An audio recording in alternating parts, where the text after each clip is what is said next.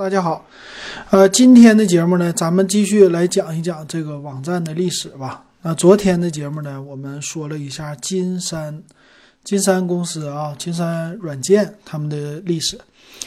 哎，我发现哈，咱们的听友反馈还是不错的啊。偶尔的咱们的节目讲一些这方面的事儿啊，大家还是觉得挺有意思的啊。因为之前讲手机讲太多了，然后最近呢，手机新发布的也不是特别的多。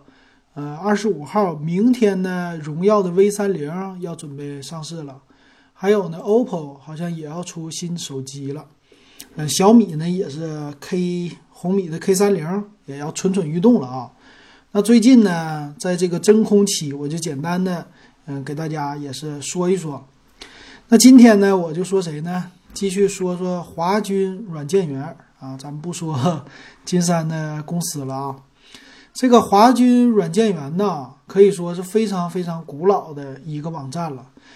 去呃，昨天呢，我们介绍的是谁呀？高春辉儿，他有一个个人的下载的软件，这么一个网站啊。当年呢，华军软件园和高春辉的这个网站可以说是并驾齐驱的两大的一个站啊，当年非常的流行。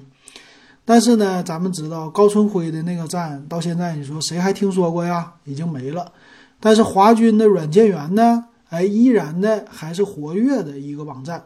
可以说这么多年，非常的骨灰级的华语的啊，不叫华语乐坛，中文的啊，尤其是大陆的这个网站啊，比较有特色的。那咱们今天就介绍一下华军软件园的前世今生，再加上。这个华军本人啊，他的创始人的呃一些经历。那今天呢，也是咱们的文章出处啊，主要是来自于百度百科啊，还有呢网上的一篇报道啊，这个是创业邦当时的华军的一篇自己的口述哈啊，咱们来说一下，这也是很久的一个历史了。首先来说呢，华军软件园啊，不知道你现在下载软件是用什么啊？我现在下载软件呢，基本上就是用，呃，腾讯的电脑管家了啊。它那不是有软件的市场吗？直接在那上下载就完事儿了。但是之前呢，我们以前下载软件的时候，很多的这种什么个性个人化的一些软件吧，都是在一些大的软件市场或者说软件下载站里边来下载的啊。当时呢，非常有名的。第一位的就是华军的软件园啊，这个网站呢，它那里边有非常多的软件啊，你基本上电脑上装机的时候必备的，比如说常用的那几个什么 QQ 啊，啊，还有什么杀毒啊、下载工具啊，这些都必须去这种网站来下载哈。当然了，现在这样的网站也是很活跃的，只不过说呢，有一些是绿色下载的了，或者说盗版下载的。破解下载的这些东西了啊，但是华军软件园呢，啊，它还算是一个都是正版的一个下载这么的网站了。那这个网站的网址呢，现在你也可以访问，它叫 online online down 点 net 啊，这个网址不是特别的好记。Online 呢就是在线的意思了，然后 down 呢就是下载的意思，下啊不是 download，download 是下载。所以是 online down 点 net 还不是点 com 呢哈，这么多年这域名也没变，挺厉害的。那这个网站呢，它是什么时候建立的呢？咱们就来看看百度百科啊。它首先来说呢，华军的软件园呢，创立的时间非常的早。它这个网站呢是在一九九七年的时候就创立了，当时呢是以个人的主页形式的方式来创立的哈。那这件事儿呢，就要说到它的创始人了，也就是华军本人，啊，这个软件园也是挺个人的一个名字，是吧？到现在呢，还是叫华军。那这个创始人呢，他的本名就是这个啊。他为什么起名叫华军的软件园呢？当时啊，这是有一段时间啊，这个还说起来的经历挺好玩的。华军这个本人呢，他是六三年生人。啊，六三年到现在的话，我看看啊，来算一下，得多少岁了？五十多了吧？五十六岁的生人了啊，五十六岁了，所以岁数呢相对来说比较大了哈。他在九七年的时候做的华军软件园啊，为什么做这个呢？当时呢，他是在呃一个政府机构当公务员啊，他是在沭阳县，这属于是江苏苏北地区的了，属于是江苏的宿迁下边的一个县。啊，这个县呢，我看了地图啊，它是靠近连云港和宿迁中间的这么一个地方。如果你呃不知道连云港在哪儿的话，宿迁在哪儿的话，它靠近的基本上就是呃宿迁、连云港、淮安，而且也靠近临沂这么一个地方，属于是苏北的地区。那他当时为什么要做这么一个网站呢？啊，这个说起来还是挺有意思的一个经历啊，咱们来看看。他当时的经历啊，挺好玩的啊。他当时呢是这样的，在一九九六年的时候，他们沭阳县呢新来了一位这个县委书记，当时呢要求全县的干部都要学计算机。那这个华军呢，当时啊是在一所叫师范学院里边当计算机的老师啊，他算是教计算机的。然后呢，被专门抽调到县的组织部门去教干部学计算机去了。但是呢，因为手续没办好，他也不需要在县里边去上班，所以有一个月的时间呢，他就在家里边待着没事儿。哎，他自己就试着做了一个网页出来，这就是当时最早的自己的个人网页啊。那个时候还不叫网站哈，一个个人的网页。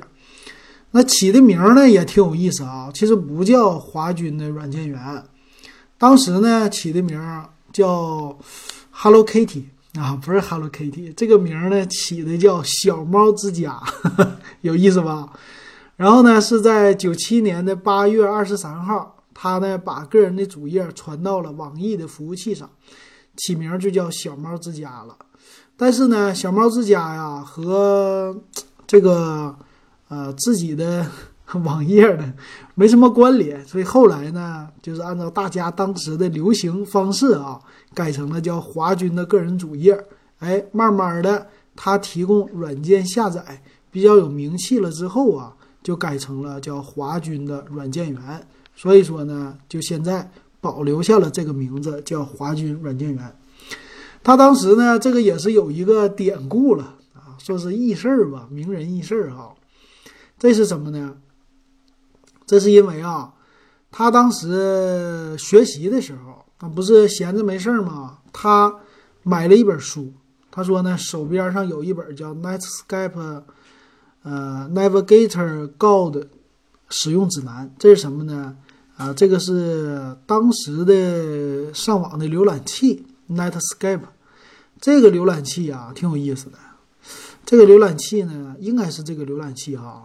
就和咱们后来的 IE 是一样的，现在的是 Chrome 是一样的哈，啊所以他看着这本书，当时呢连什么网站呢、HTML 语言什么都不会啊，只用了三天的时间就把这个华军的个人主页给做出来了，挺厉害的吧？所以当时呢，对于三十多岁的他来说哈，还是非常喜欢计算机的，而且那个时时代哈，他有一个优势，就是他们那儿有电脑啊。啊，真正有网络呢，也是挺不错的了。因为他所在的那个地方啊，是比较算是苏北不是特别发达的地区，那可以这么说，它不是一线的城市，也不是二线的城市了啊。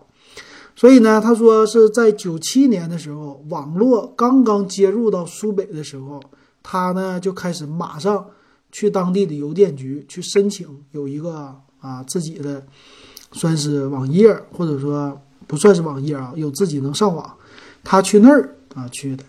我当年呢也差不多，九七年的时候呢，我记着九七九八年那会儿啊，沈阳能上网的地方也不多啊。那个你不可能在家里边上啊，没有在家的这个业务的，你必须去当地的电信局啊。那个时候还是电信局呢，网通啊、电信呢还没有拆分呢，直接就叫电信局。去那儿呢，有专门的像网吧一样的专门的上网的地点。到那儿呢，很多人也就是发发电子邮件，干干干这个的活儿哈。所以呢，他那个时候啊啊，就去邮电局啊这么去看网上网去了。上网之后呢，他说他去的第一个网站叫邮电部，第二个网站呢是四通立方，然后去了一个个人主页叫必为国主页，那当时都是这么起的。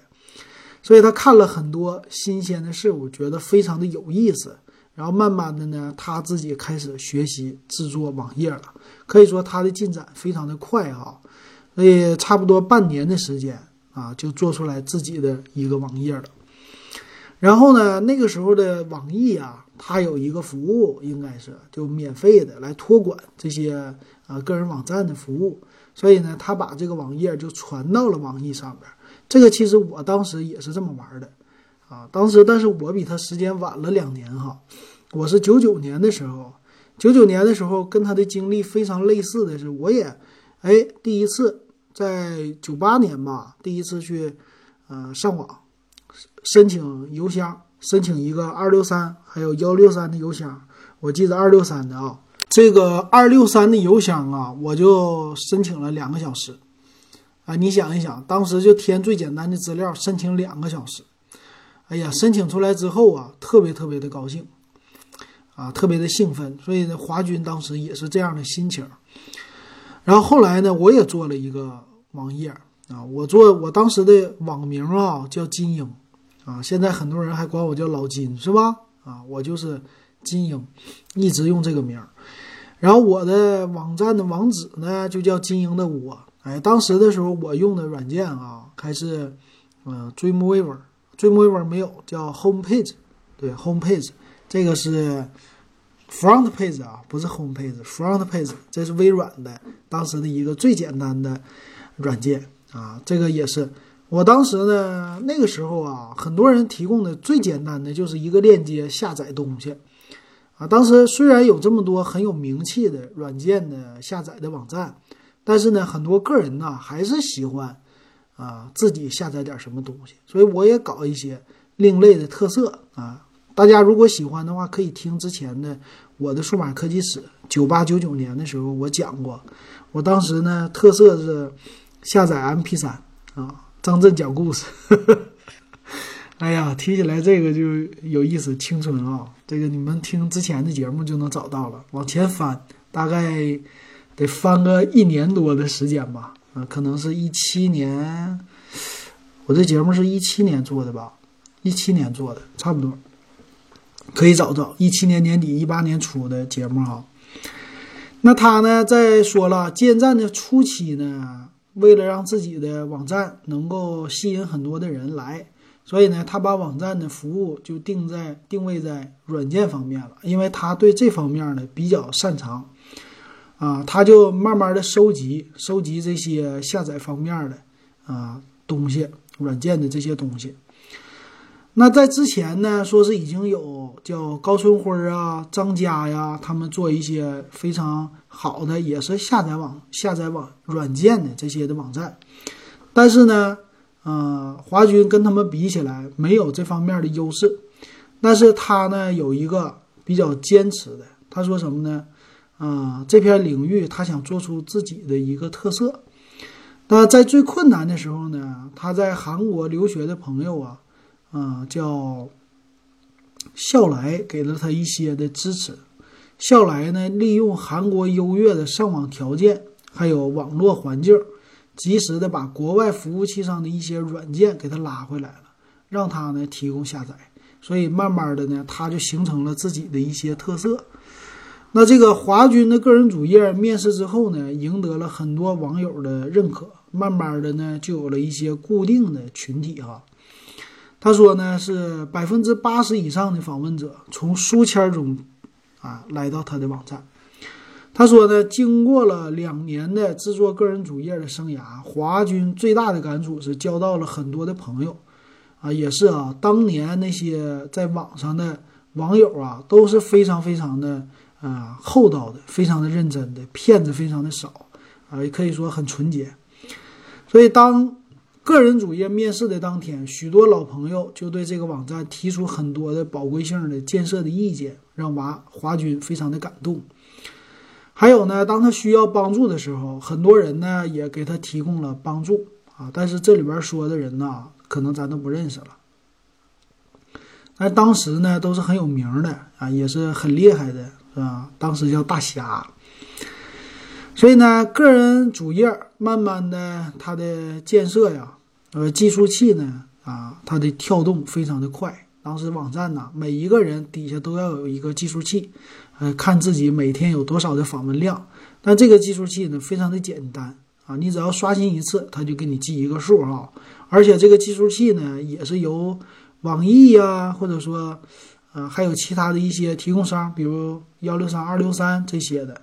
网易是幺六三啊，别的人也有，他们来提供的公共的一个网页的计数器。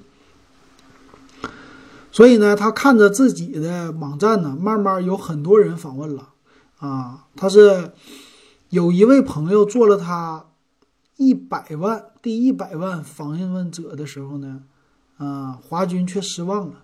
这次失望的原因呢，至今。是什么呢？因为他至今也不知道那位的朋友的姓名是什么啊，就是当时做的比较的粗糙哈。呃，在后来争取做第两百万位访问幸运者时呢，华军再次失望了。他说呢，看到计数器达到一百九十九万九千九百九十六的时候呢，啊，他决心由自己来冲破这个历史的时刻，所以就不停的做刷新，但是。跳到了这个两百万之后呢，这个速度非常的快，马上就过去了。所以说，这是对他来说有一些小小的遗憾啊。这是百度百科里边说的。然后后来呢，说是有专门很多的这种软件下载的网站就出现了，因为这个门槛入门的比较多。但是呢，华军在网站建设中呢，得到了很多网管的这些无私的要求、无私的帮助吧。啊，因为这个软件下载的网站呢，它是特别要求流量的啊。一个是说服务器空间，还有一个呢就是下载的带宽和流量。所以当年呢，很多的下载的网站，他们呢有很多链接啊，就是说不同的服务器、不同的地段的服务器。所以后来呢，他得到了很多这些方面的网管的支持啊，也就是说各地的这些网管把自己的服务器的空间备份盘。哎，给他这样的话呢，让他可以提供不同地域的这些的下载，所以减轻了他很多的服务器的压力。而且呢，他也提到了很多叫什么天信热线呐、碧海银沙、水泊梁山的这些网管对他的支持，不仅帮他进行了搬迁服务器，而且呢，帮他把这个服务器的性能也慢慢的提高。所以在这个整个的。运营个人网站的过程当中，得到了很多人的帮助，所以他感到特别的高兴啊！这算是在网络世界里边得到很多大家的呃帮助，还交到了那么多真心实意的朋友，让他感觉非常的高兴。这是简单的总结的他们的网站的一个简单的发展的历史哈。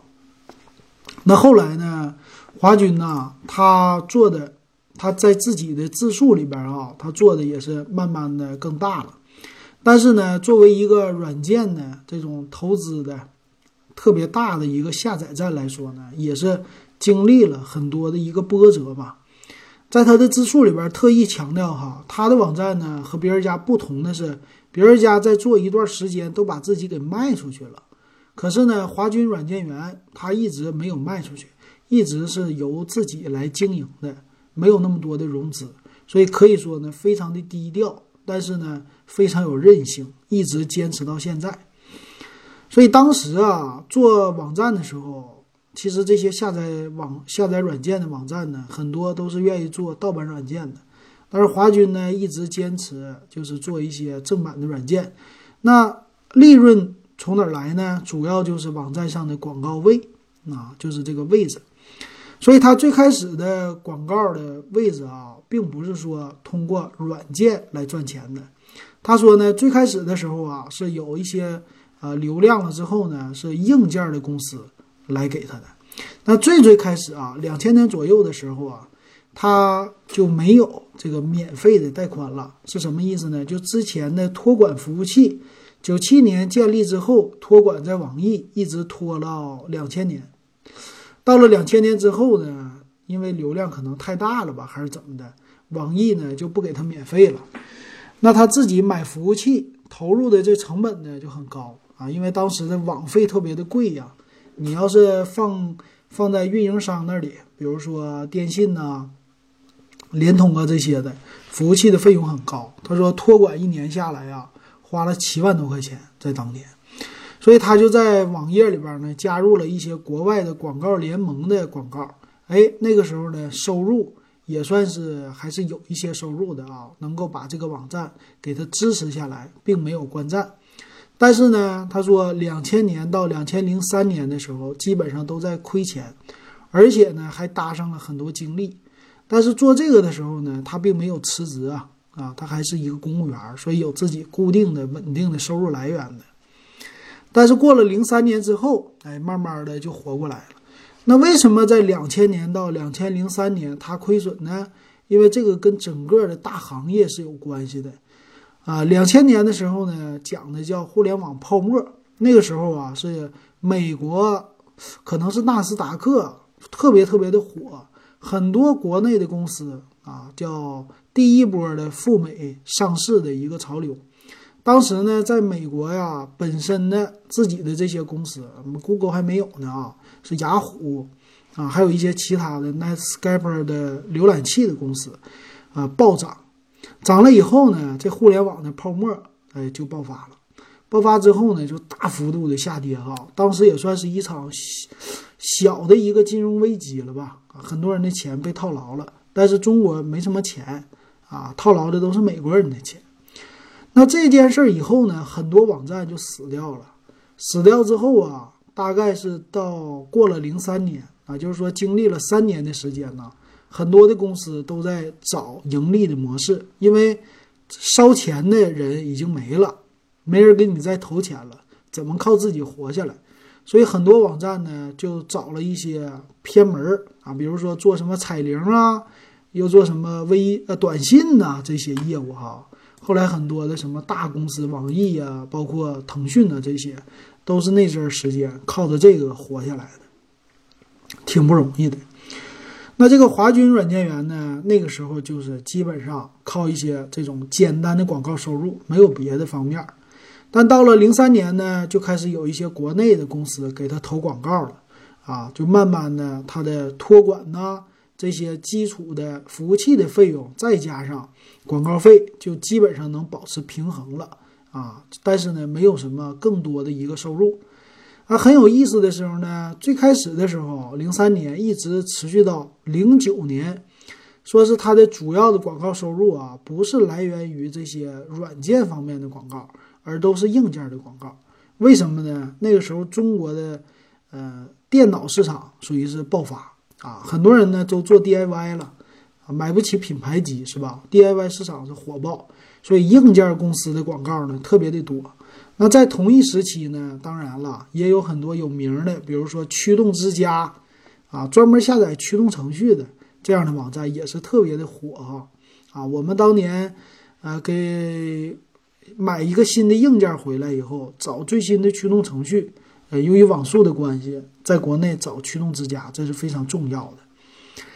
那他说最感谢的一个广告公司呢，就是七彩虹。啊，七彩虹咱们知道做显卡呀、做主板呐这些的，所以那个时候他的广告的客户非常的稳定，从零三年一直做到了零九年，这七彩虹做了六年的广告。那二零零四年开始呢，有一些游戏的广告开始做了，那个时候的网络游戏啊，就特别的慢慢的火起来了，也就算是一个新兴的，算是互联网的一个经济了啊。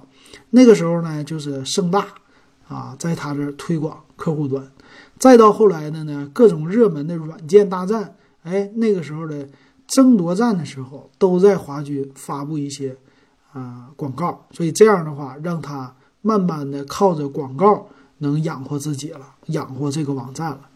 他也经历过很多有意思的，比如说，呃，盛大火了之后呢，还有杀毒的一场战争，杀毒软件大战。就是三六零搅局者啊，跟着这个什么金山毒霸呀，咱们讲过的瑞星杀毒啊，KV 三千、KV 两千的这么的杀毒软件的一个大战，在华军软件园呢啊就发布很多的广告，但是呢，华军他们是啊，有一个原则就是不超过三家啊，到了第四家就不给做广告了。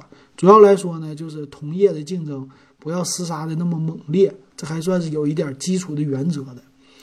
然后后来呢，零七零八年呢，软件的广告就特别特别的多了啊，比如说当时的微信、飞信，中国移动的飞信啊做广告，但是呢，它的广告的模式也有一些的改变哈，比如说就不是按照点击量或者按照展示来付钱了，而是呢按照注册量啊、活跃数这么的来给他付钱来结算。说呢，当时一个活跃用户呢，最高能拿到七块钱的一个收益啊，但是硬件广告就没有了。所以能看出来，他们这个网站得到的钱啊，广告费都是跟那个时代流行的事儿相关的啊，比如说流行游戏啊，流行飞信呐，啊，又流行什么呃其他的这些软件呢都有。那后来呢，他为了赚钱嘛。就主要是为了贴补这网站的一个开支，啊，也做过其他的，比如说运营游戏呀、彩信呐、点歌呀这一类的东西。但最主要的呢，还是下载软件。所以到现在呢，他们的网站呢，一直是有盈余的，一直是赚钱的。那这个也是他和别人不同的地方。很多的网站当年都是为了，这算是什么？烧钱买用户。啊，大亏大规模的亏损啊，然后上市走这么一条路。但是华军软件园呢，因为他的出身不同啊，他不是这种一线大城市的出身，所以做的呢比较低调啊，也看起来是比较成熟，跟这个年龄比较有关系，是吧？慢慢的呢做积累啊，积累自己的用户，慢慢的赚钱，是吧？这样的话呢，跟别的网站确实不同。当然了，名气也不会像那些打广告的网站做的那么特别的响哈。那那个时候啊，在零四年的时候，华军软件园是在北京成立了自己的公司啊。他当时呢也是本来想辞职啊，就是不干了，不当公务员了，然后把老婆孩子都给他接到北京，就好好的在北京闯自己的一番事业了。但是呢，他们的县里边的领导不让他走，所以呢。在零八年的时候，在他们的沭阳县专门成立了一个软件园然后呢，政府把他给调回来啊，让他当了这个沭阳市软件园的一个管委会的主任啊，这是他最早说的吧？他现在的工作哈，就是管委会的主任，所以当时呢，这算是招商引资的一种方式吧？啊，他当时呢就。回来之后，成为了第一家在这软件园里边的企业啊。当时当然了，也给很多的税收啊，其他方面的一些的优惠了哈。那之后呢，他也是慢慢的呢，把精力就从自己的公司华军软件园，也转到了运营他们的这个沭阳市的软件园了啊。这个软件园呢，慢慢的也有一些发展了。他说呢，到了后来呀，也是有一百多家企业啊，并不是说特大的企业啊，但是有一百多家企业在他们的软件园里边了啊。当然了，这些呢做的都是一些简单的事儿啊。他说的简单的事儿，并不是说特别的那种创新的工作，只是一些什么客服人员呐、审核人员呐啊，或者其他的一些小的编辑啊这方面的比较简单的放在他们那儿。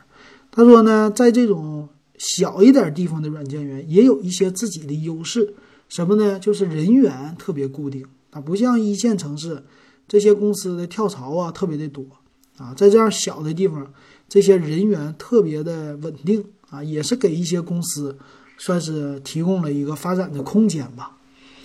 那后来呢，他慢慢的在这个软件园成立的时候啊，也搞了一些软件的论坛，但他说呢。啊，他跟很多呀当时的早期的一些软件开发者也成为了很好的朋友。为什么呢？因为很多的开发者就利用他的平台，把自己的软件就推广给更多的消费者了啊，咱们使用的下载的用户。他说提到了早期的网络蚂蚁，网络蚂蚁呢是一款下载的软件啊，当时在国内包括国际上啊都是特别的红火的一款软件。啊，因为它最厉害的地方，我记得就是可以同时多线程的下载。以前的网站呢，网页下载比较傻，就是一个线程啊，慢慢的下。你的网速呢再多，它下载的时候呢，呃，取决于这个服务器，也不能太快。但是呢，网络蚂蚁就像小蚂蚁搬家一样的，它可以多线程，就同时十个线程、一百个线程这么来下载，可以让你的网速成倍的一个增长啊，下载的速度更快。啊，这和当年的 P2P 不太一样哈，所以这样呢，在他这个网络蚂蚁的嗯，算是开发者哈，提交的时候，他们就通过邮件慢慢的联系了，啊，也就是认识了很多当时的第一批的这些互联网或者说软件领域的啊，算是朋友吧。当然了，他也是认识周鸿祎，周鸿祎呢做的是三七二一。三七二一的时候呢，他管他叫老周。他说这个周鸿这里边写的应该不是周鸿，周鸿祎吧？啊，当年呢也是跟周鸿祎提交，周鸿祎提交三七二一网址软件的时候，他们呢有一些邮件的啊来往哈。所以可以说，他由于自己的身份啊，也认识了很多当时的这种个人网站非常牛的人。但是呢，后来呀，他也看到了互联网的发展，就很多的有名的个人网站，慢慢的都被收购了。但是呢，华金软件园一直坚持住了，没有被收购，这是他也觉得啊，算是很不错的地方。那在一二年的时候呢，他的口述也谈到，华金软件园呢，当时有六七十个员工了，但是呢，他们的收入还是依然很稳定的。而且呢，做的啊这个包也是很不错的，在全国呢有三百多台的服务器，每天呢能增加一千多个这种软件的更新哈，啊当时做的风生水起。但是后来呀，由于当时采访是二零一二年吧，我们也知道苹果的手机上市了，上市之后呢，互联网的整个的方式就变成了移动化。所以呢，这种 A P P 的应用的下载呢，就对他们造成了很大的一个冲击。还有呢，后来的这些管家类的，比如三六零的软件管家啊，腾讯的，还有其他的这些软件管家都有自己的下载的市场了。所以慢慢的呢，也蚕食了一些华军软件园的这些用户。但是呢，他也说呀，华金软件园呢，有很大一批固定的用户。他们虽然是有各种别的渠道哈，但是还是喜欢到这个华金软件园的网站上来下载的。所以到现在呢，他们的整个的广告收入、用户的规模还是比较于平的，就是比较没有太大的下浮，但是呢，也没有什么增长了。所以他们家慢慢的也进行了一些互联网的改革。到后期呢，他也推出了一个新的网站。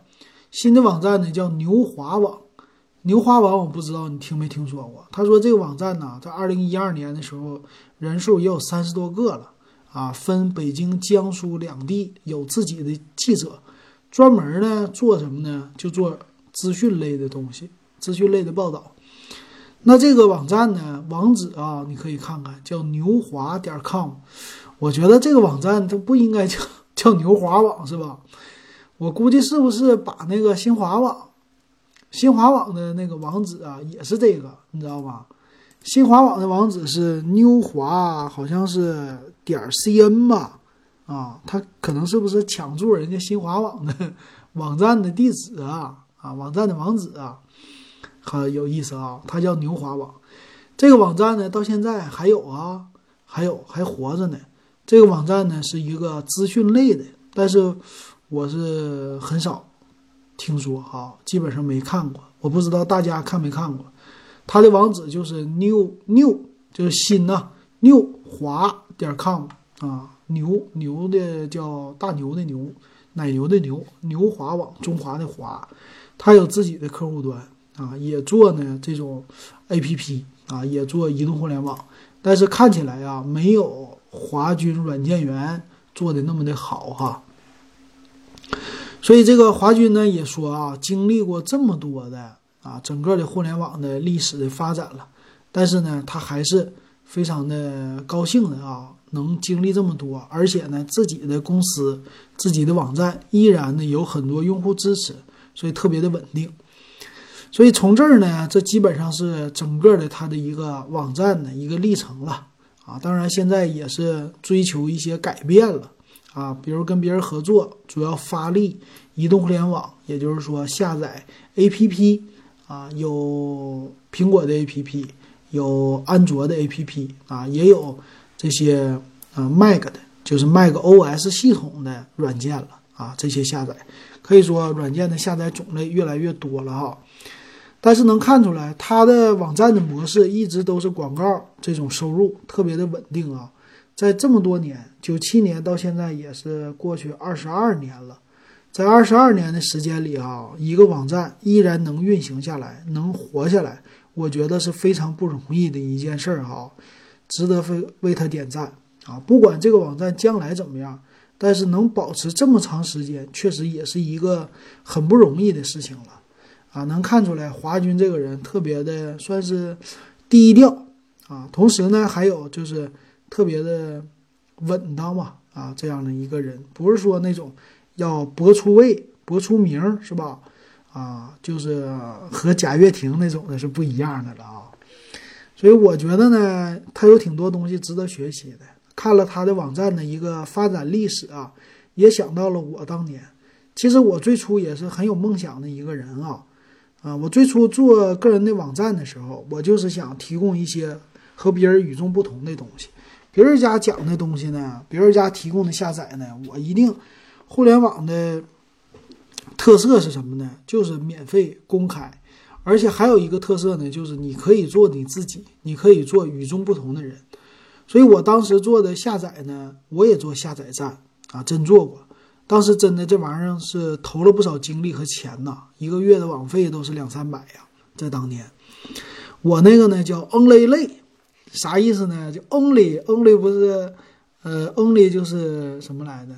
独立不是独立，仅仅的唯一的意思是吧？Only，然后类呢，就是 类别的类，Only 类就是另类的意思。我这英语不好啊，这 Only 类。啊，另类下载，我当时做的是这个，啊，不算是特别有名吧，但是也是小小的有那么一点名气哈。另类下载呢，我当时做的是什么故事类的下载，图图书、报刊，做这些的下载哈。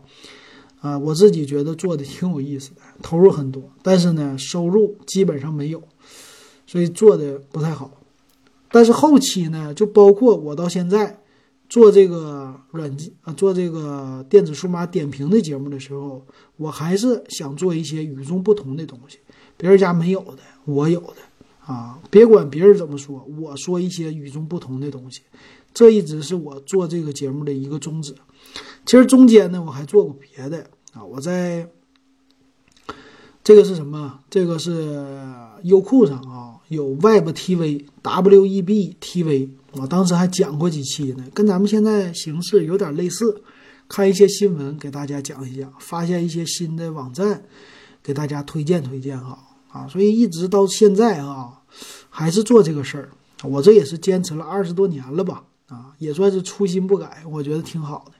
当然钱都是没赚着啥钱，但是我觉得呢，现在的互联网的发展也是跟当时啊九几年有一点类似的。九几年的时候呢，网络特别的自由，特别的发达，到现在呢也变得很自由了。中间有一段的时间哈，啊，我们看到很多自由的人吧，他做过一些挣扎。比如说当年的博客，博客很火的时候，很多人写一些文章，很多人写自己的经历。到后来的微博，那到现在的自媒体，可以说自媒体的发展呢，确实让很多人。啊，他们可以充分的表达自己的思想了。那当然，这些什么抖音、快手啊，很多充斥了一些乱七八糟的东西。但是你也能看出来啊，给个人的创作者现在是一个最好的机会。你可以建立自己的一个品牌，就像当年华军软件园建立一个自己的网站一样。你现在呢，建立的是更高级的，你是建立一个媒体了啊，这个确实。非常非常的有意思，啊，这方面呢也是有很多的大牛，我也希望他们能继续活下去。比如说王自如，他有一个 Zeller，有专门自己的，就靠着王自如的名头，哎，就有一个网站可以活下去了，是吧？还有什么科技美学呀，啊，这些评论的，还有什么这个叫什么网站呢？呃，雷科技呀，啊，各种的这些小型的自己有独立特色的网站，慢慢的呢，都能够发出自己的声音来。还有现在的视频，视频类特别的火啊，很多人也是借着视频成为一个网红了。可以说，华军当年也算是一个网红啊，啊，高春辉啊，这些人都是自己当年的一批网红。但是呢，这些人啊，创立自己的品牌之后。啊，到现在依然的活下来，我觉得很不容易的哈。所以我呢，愿意坚持啊。这个现在坚持了两年，我觉得应该继续坚持。虽然说不赚什么钱，毕竟呢，它是一个金字塔形状的，赚钱的呢都是最少数的那批人，很大部分一很大一部分人啊是不赚钱的。但是呢，我们可以慢慢的给它平衡起来。我觉得跟华军软件园比起来，他经历了也是五六年的一个时间，慢慢的才开始啊有收益的。我愿意花这个时间啊，就是跟大家一起，咱们就把这个节目给它做好啊。所以坚持住啊，坚持就是最大的胜利啊。行，那今天的节目呢，咱们把华军软件园给大家就介绍到这儿了。以后呢，再有有意思的，慢慢的给大家说。好，那今天就到这儿，感谢大家的收听和支持。如果喜欢我节目，可以加我微信 w e b 幺五三，还有五块钱。现在啊，未来涨价，入咱们的电子数码点评的二群。好，那今天咱们就说到这儿。